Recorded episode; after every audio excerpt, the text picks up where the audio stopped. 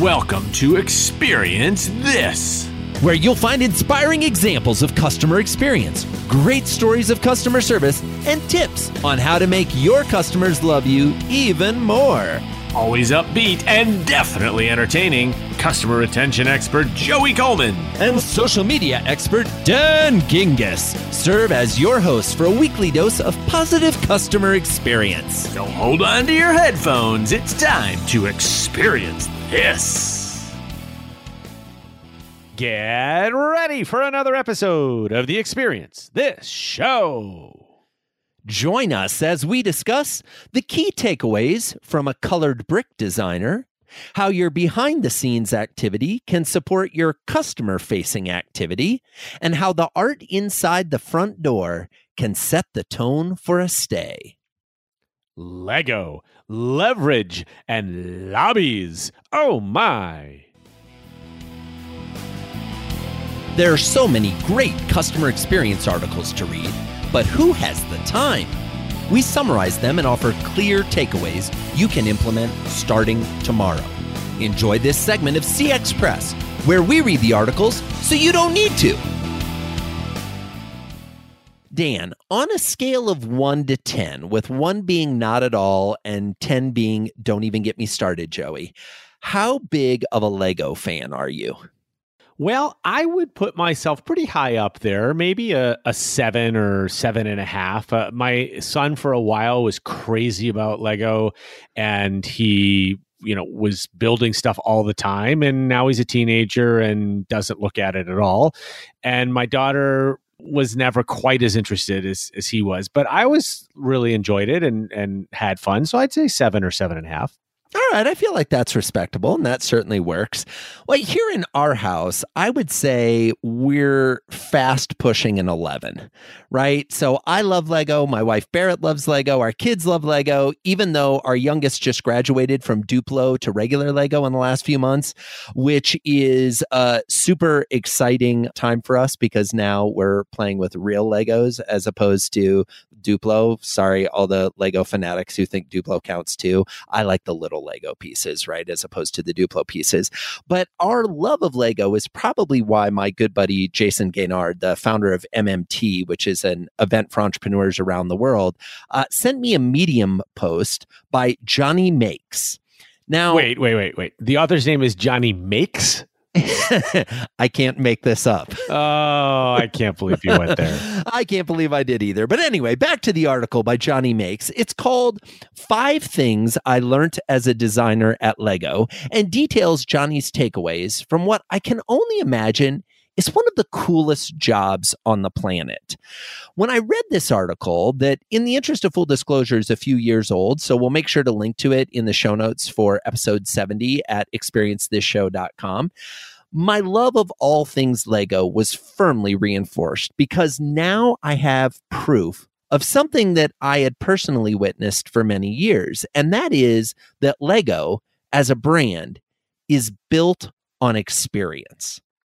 Now, the article outlines five key learnings that Johnny had from his time working as a designer at Lego. Number one, every point of the customer experience matters. Number two, build, play, in. Number three, think with your hands, not just your head. Number four, don't be afraid to dismantle to find a better way. And number five, simplicity is strength. All right, since I'm not sure we have time to discuss all of those, especially given your insane love of Lego, Joey, but why don't we focus on your top three? Uh, fair enough. Fair enough. So let's begin with something we talk about on this show every episode, if not directly, then indirectly. And that is that every point of the experience matters. Now, the article notes that all too often companies focus on the experience of using the product or the service. But the product or the service is merely one piece of the puzzle. The article encourages us to ask where are the users when they interact with our product?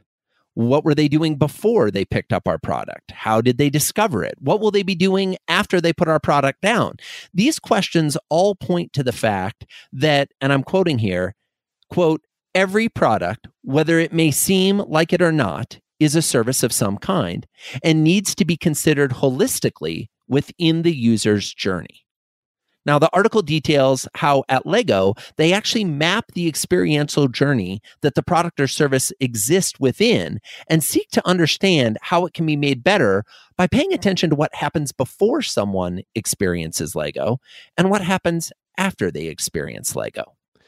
I love that. And I think too many companies, especially the ones that are so siloed in their organizational structure, forget that from the customer point of view, there is a path. And just because you are in charge of one piece of the experience doesn't mean you can ignore the transition between the various experiences that your customer is having, including what they were doing before and what they're doing after. Now, we've talked often about journey mapping, but usually those maps are focused on the interactions a customer has with the product or service being mapped. Based on the example in the article shares, however, their maps include everything that happens before and after the product or service interaction. In other words, where does the product or service fit into the overall life journey? Well, this stood out to me as well, Dan. And what I found interesting to think about was what happened right before they found the product and what happened right after they quit using it. That's to me much more of a life cycle journey map than most of the maps I've seen. And in fact, I got the chance to see this in person recently at the Lego store at downtown Disney in Anaheim. Now, that particular Lego store is one of two stores in the world where they will create a custom Lego mosaic of your portrait. And I'm going to go out on a limb and guess that you have a said portrait of yourself made of Lego pieces. Oh, Dan, yes, indeed, I do. And not only do I have one of myself, I have one of my lovely wife Barrett and of our two boys. So I have four Lego portraits. And what's even better is I have boxes of different colored Lego elements, which I will then be able to assemble to make this portrait. So at the store, you sign up for an appointment and then you return at your appointed time and they take you to a private room that's actually located above the store. And when I say above, it's like it floats in a box up above the store and it's made of glass. So you can see down to all of the shoppers shopping underneath you and they can kind of look up to see you in the box. And then you enter a machine kind of similar to a photo booth that takes your picture multiple times. And similar to one of those choose your own adventure photo booths where you get to pick which photo you liked the best, you select the picture of yourself you like the best after they show you what it's going to look like once it's Legofied into a mosaic.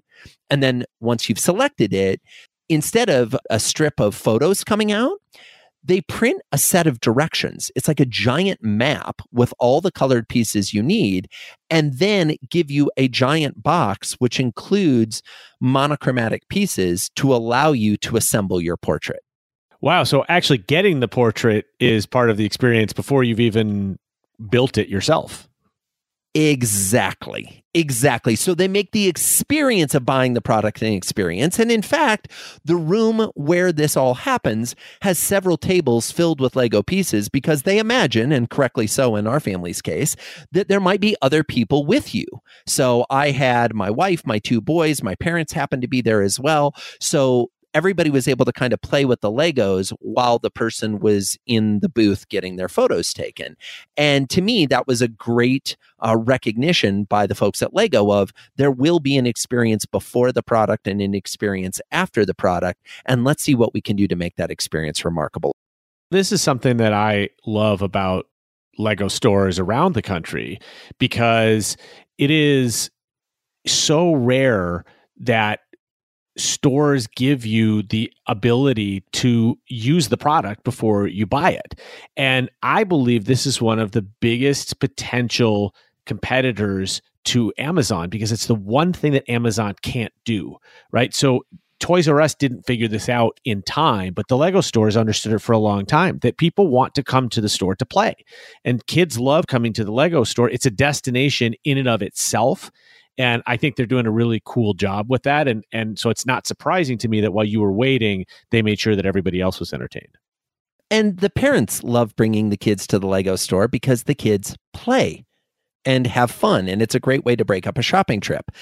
The second part of the article that really stood out to me was this idea of build, play, in. And this isn't surprising given that Lego's a toy company, but the article points out that embedding little surprise moments of play into the customer interactions is increasingly showing up in many different markets and many different offerings. In fact, the article talks about the email marketing tool MailChimp and how it gives you the chance to high five the chimp by clicking on its hand.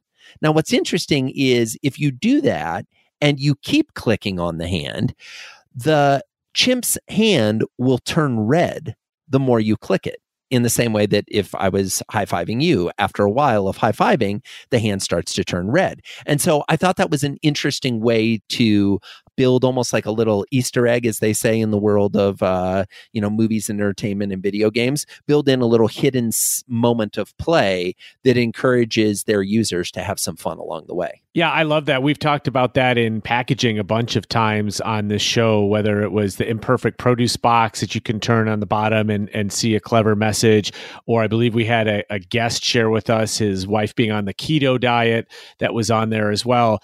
And these are small, usually inexpensive ways to just kind of add a little bit of play and wittiness to the experience that people really remember. Agreed. And the final example from the article I want to highlight here quickly is don't be afraid to dismantle to find a better way.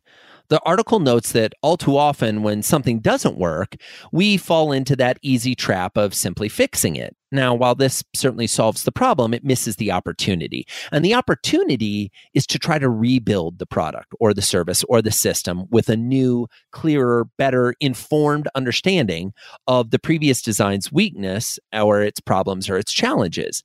And when you create something a second time, it goes faster because your knowledge is greater so, as they say in the article, quote, you know where the awkward parts are, so you can change your approach. And in the future, when something goes wrong at your business, instead of just fixing it, consider taking it all apart and building again from scratch. You may find that you don't need all the pieces you had before, or you can use them in a different way.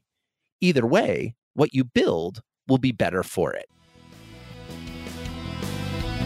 sometimes a remarkable experience deserves deeper investigation. We dive into the nitty gritty of customer interactions and dissect how and why they happen. Join us while we're dissecting the experience. So, as our listeners may or may not know, there's a lot that goes into producing a podcast. Joey, what is your least favorite part of that podcasting Oh my gosh, it is without a doubt preparing the show notes preparing the show notes. Here's the thing I get that show notes are useful. Uh, in an audio medium, lots of times there are things that Dan and I do our best to describe to our listeners, but you know, we worry that a picture would show it better or we'd like to point them in the direction of a download or something they can use. And so we feel like it's important to have show notes, but we kind of, to be honest, don't really know if people find them valuable. And it's like most shows have show notes, and it's kind of you need to have them and they help with SEO and things like that. But putting together show notes is not very fun. It's just not.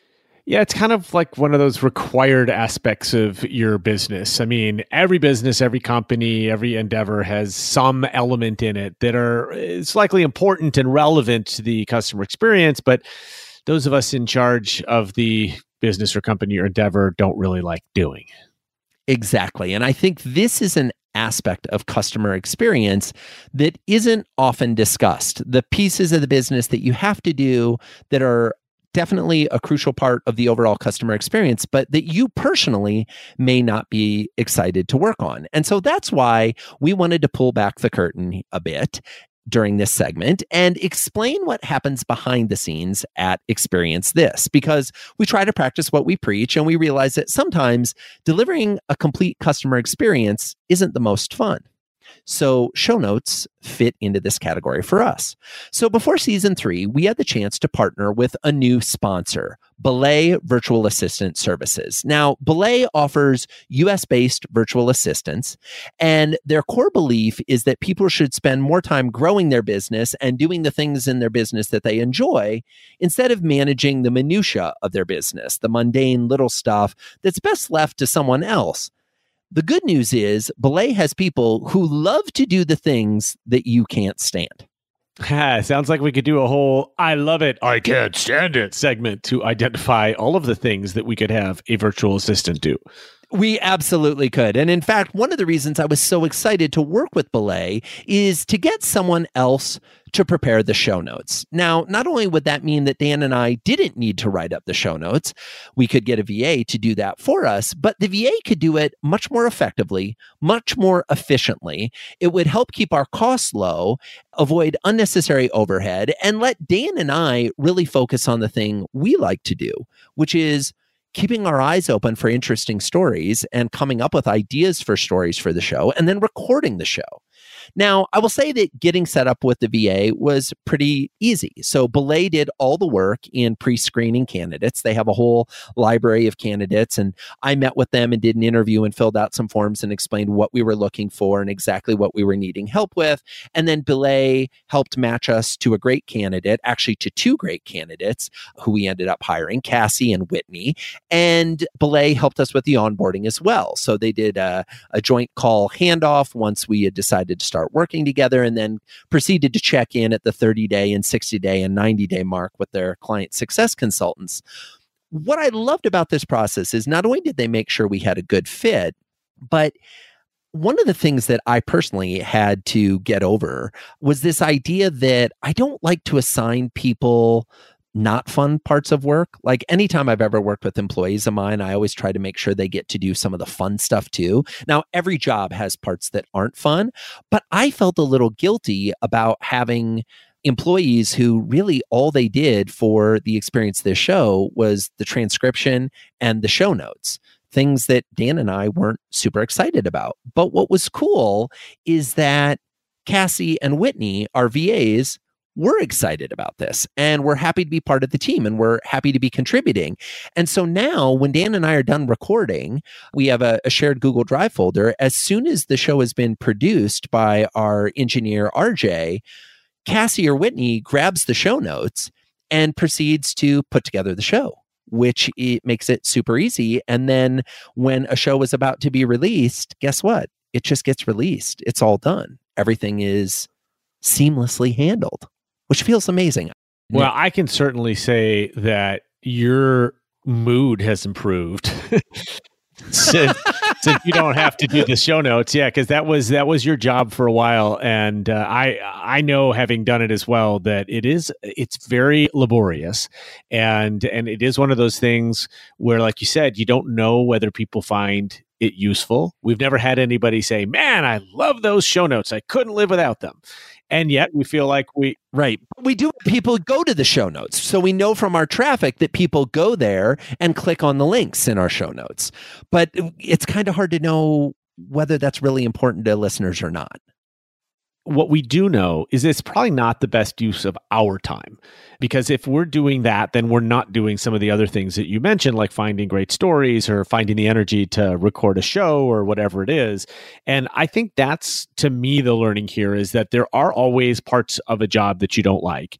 And the beauty of a virtual assistant is that you can give those parts away you can delegate those parts without feeling guilty because that's exactly why they have the jobs that they have.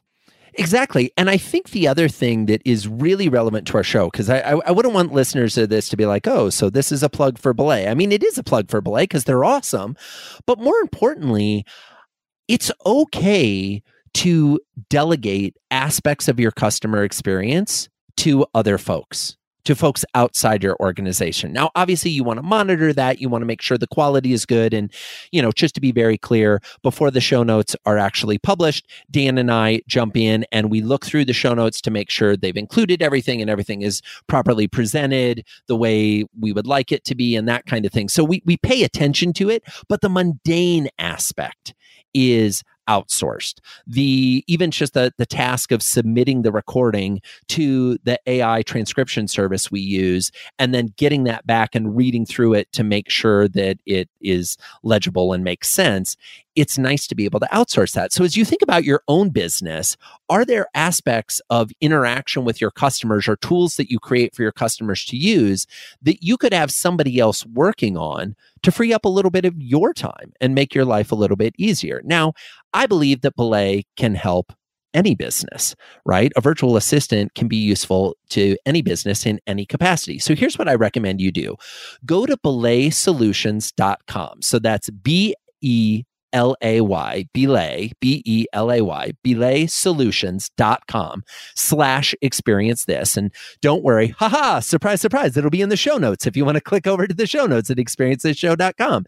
And when you click over there, what you'll be able to do is two things. Number one, there's a document you can download that gives some suggestions of things that you could outsource and delegate. I found this to be hugely useful when we started working with RVA to not only think beyond the show notes, because RVAs do some other things as well, like scheduling interviews that we do with folks or conversations that we have or fielding requests from PR companies that come in and say, hey, we'd love you to check out this article or this white paper. You know, they can help us with the scheduling of that. So that document's really useful. And you can also, if you choose, share your email if you want to be contacted by someone at Belay to discuss getting your own VA. Because at the end of the day, it's all about creating a remarkable customer experience. And folks, you don't have to do it by yourself just because you have required elements of your business doesn't mean they need to be boring. It's time to get creative, have some fun, and make people sit up and take notice. Get your customers talking when you make the required remarkable. Dan, you've spent many, many a night in a hotel over the years, and as a result, have walked through many hotel lobbies over the years. Are there any lobbies that in particular stand out to you? Yeah, I remember the Mandarin Oriental in Las Vegas, and I don't think it's there anymore, but it was regrettably. It was a lovely hotel. Beautiful hotel and just incredibly ornate with all these statues and artwork. And I remember just standing there and looking around trying to take it all in because there was so much there to see. Yeah, part of the reason I ask is because over the last 10 days or so, I had the chance to visit two different hotels and walk through two different hotel lobbies that really stood out. And where were those, Joey? Well, one was Caesar's Palace in Las Vegas, and the other was the One Hotel South Beach in Miami, Florida. so so you're pretty far apart geographically but also those seem like they couldn't be more different hotels that's very very true but like you talked about earlier this season with our segments on mojo coffee and cafe x sometimes the best way to make your brand stand out is to go against the grain of the competition which is why i think that these two hotels made a mark on me. So let's talk about Caesar's Palace in Las Vegas first. I mean, first of all, Vegas itself is one gigantic experience, and Caesars is a long term experience that is really on point and on brand at every interaction. When you walk in, I mean, the place is fit for a modern day emperor. As you come up the drive, there are fountains, there are columns. You feel like you are stepping back in time. And the lobby in particular has these gigantic mosaics behind the check in desk. And when I say gigantic, I'm talking. I don't know, probably 10 to 12 feet tall and probably 20 feet wide or more that show chariot races scenes and gods and goddesses. And they have costume staff walking around the lobby that look like Roman centurions and exotic royalty. I mean, it's just the whole experience from the moment you step into the hotel, they're setting the tone and they're setting the scene. And don't even get me started on the forum shops area of the hotel that actually has painted ceilings that look like cloud filled skies. And then they have replicas of famous Italian or Roman marble statues throughout and they can dim the lights and change the lighting so that you feel like it's nighttime inside the area or daytime. It's absolutely fantastic. Yeah, I love the painted ceilings. If I recall, those also are in the casino, which you probably didn't spend as much time in as I did. Spend as much time in the casino. No, you are correct. But yes, uh, Caesars is definitely a fun place to visit. Yeah, so the Caesars was amazing. Now, for a change of scenery, literally and figuratively from Las Vegas, I ended up traveling not too many days later to the One Hotel South Beach. Now, first of all, this hotel has an incredible location. And when you enter the hotel, it's like stepping inside a modern, tasteful, architectural digest esque greenhouse. There are plants and greenery everywhere, including an amazing lobby floral shop with pop art icon vases filled with cacti. They have a giant wall mural. And folks, this is one where it's really worth going and checking out the show notes. And I'm not just plugging that because we just did a segment on the show notes, but go to the show notes at experiencethisshow.com and see a picture of this. It's a mural that depicts a swimmer. Uh, that seems fitting for a hotel on the beach. Yes, it does. But what caught my attention about this mural is two things. Number one, it's floor to ceiling, it's a 20 by 30 foot mural, and it's made from live moss growing through slits in a white painted wall. Wait, the mural is made of moss? The mural is made of moss. It's not painted, it's green moss that creates this image of a swimmer. It's crazy and it's beautiful and it's remarkable.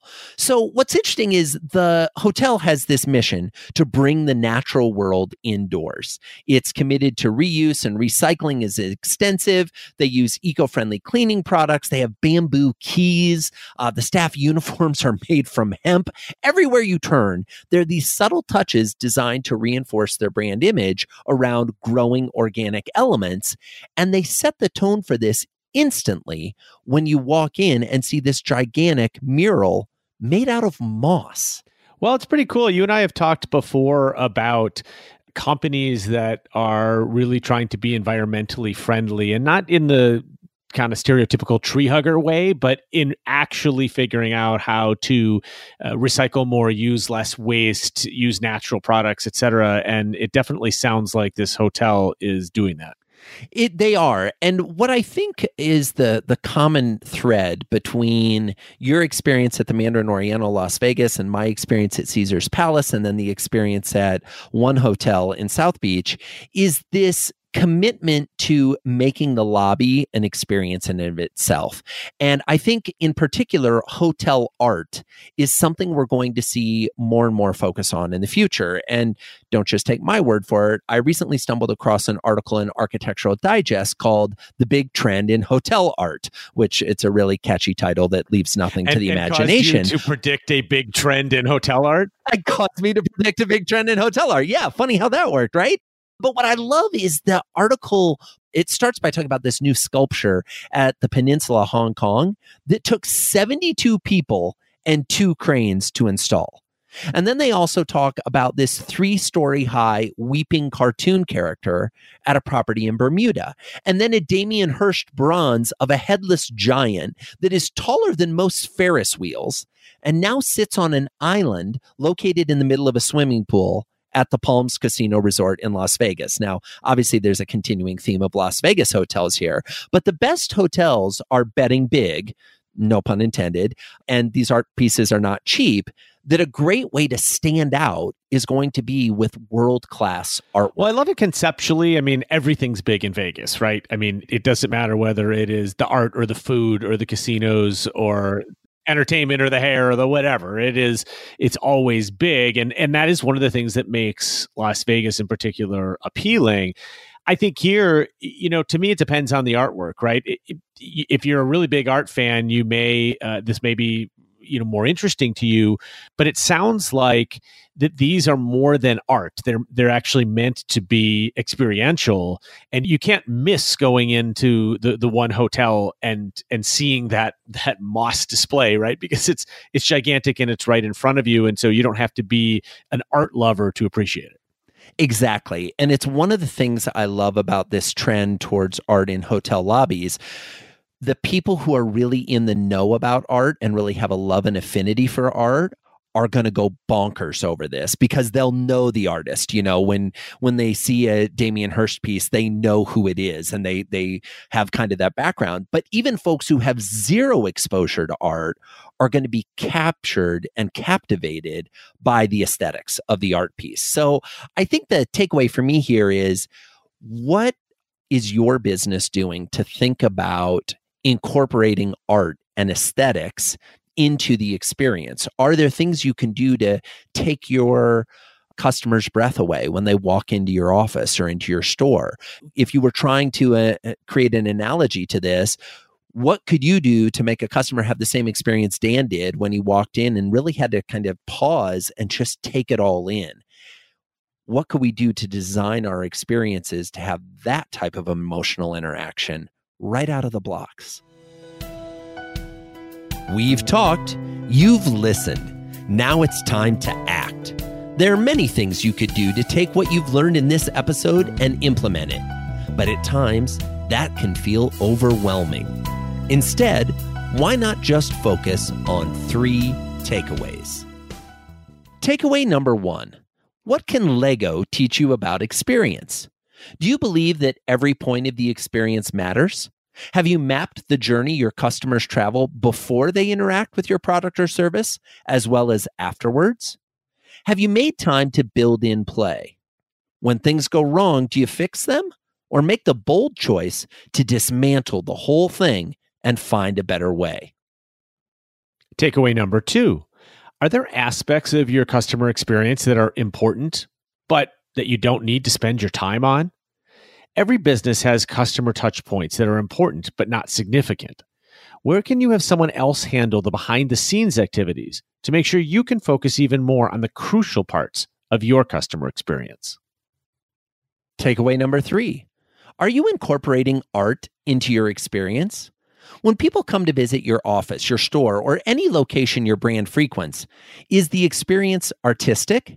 Are there things that stand out? Things that your visitors or customers will want to take a picture of and send to someone else or post on social media? By designing your space, be it your lobby, your office, or a pop up location, you have the chance to embrace the arts and use them to showcase your remarkableness.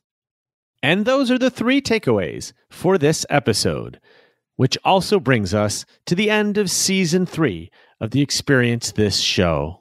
Aw, so sad, Joey. Aw, parting is such sweet sorrow. Season three would not have happened without the support of many incredible people, including our partners at Sitel Group, especially Becky Davis, Martin Wilkinson Brown, and Rebecca Sanders. Our friends at Yococo, who designed our website, including Stacy, Max, and Chris. And the lovely client success team at Belay Solutions, especially Ashley, for all of their work to make season three possible. And let's not forget our production team, which includes RJ Basilio, our audio engineer, Cassie and Whitney, our incredible virtual assistants and keepers of the show notes, and my law school roommate, Davin Seaman, who's the composer of our music and our intros and outros. Also, we want to thank the many contributors who left us messages on SpeakPipe, who provided audio clips, who sent in stories of their own experiences so that we could create a new segment called Listener Stories. We appreciate every one of you for helping make the show what it is. And last but not least, to you, our listeners.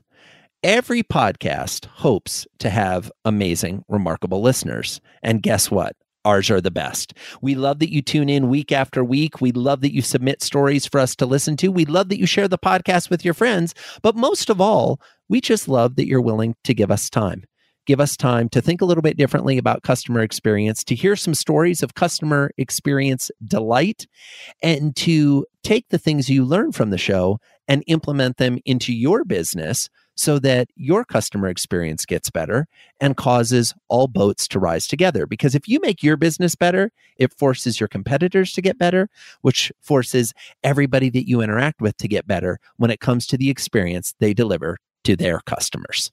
So thanks for a wonderful season three. Have a fantastic summer, and we will see you back here in the fall for season four of The Experience. This show. Wow! Thanks for joining us for another episode of Experience This. We know there are tons of podcasts to listen to, magazines and books to read, reality TV to watch. We don't take for granted that you've decided to spend some quality time listening to the two of us. We hope you enjoyed our discussions, and if you do, we'd love to hear about it. Come on over to experiencethisshow.com and let us know what segments you enjoyed, what new segments you'd like to hear. This show is all about experience, and we want you to be part of the Experience This show. Thanks again for your time, and we'll see you next week for more Experience This.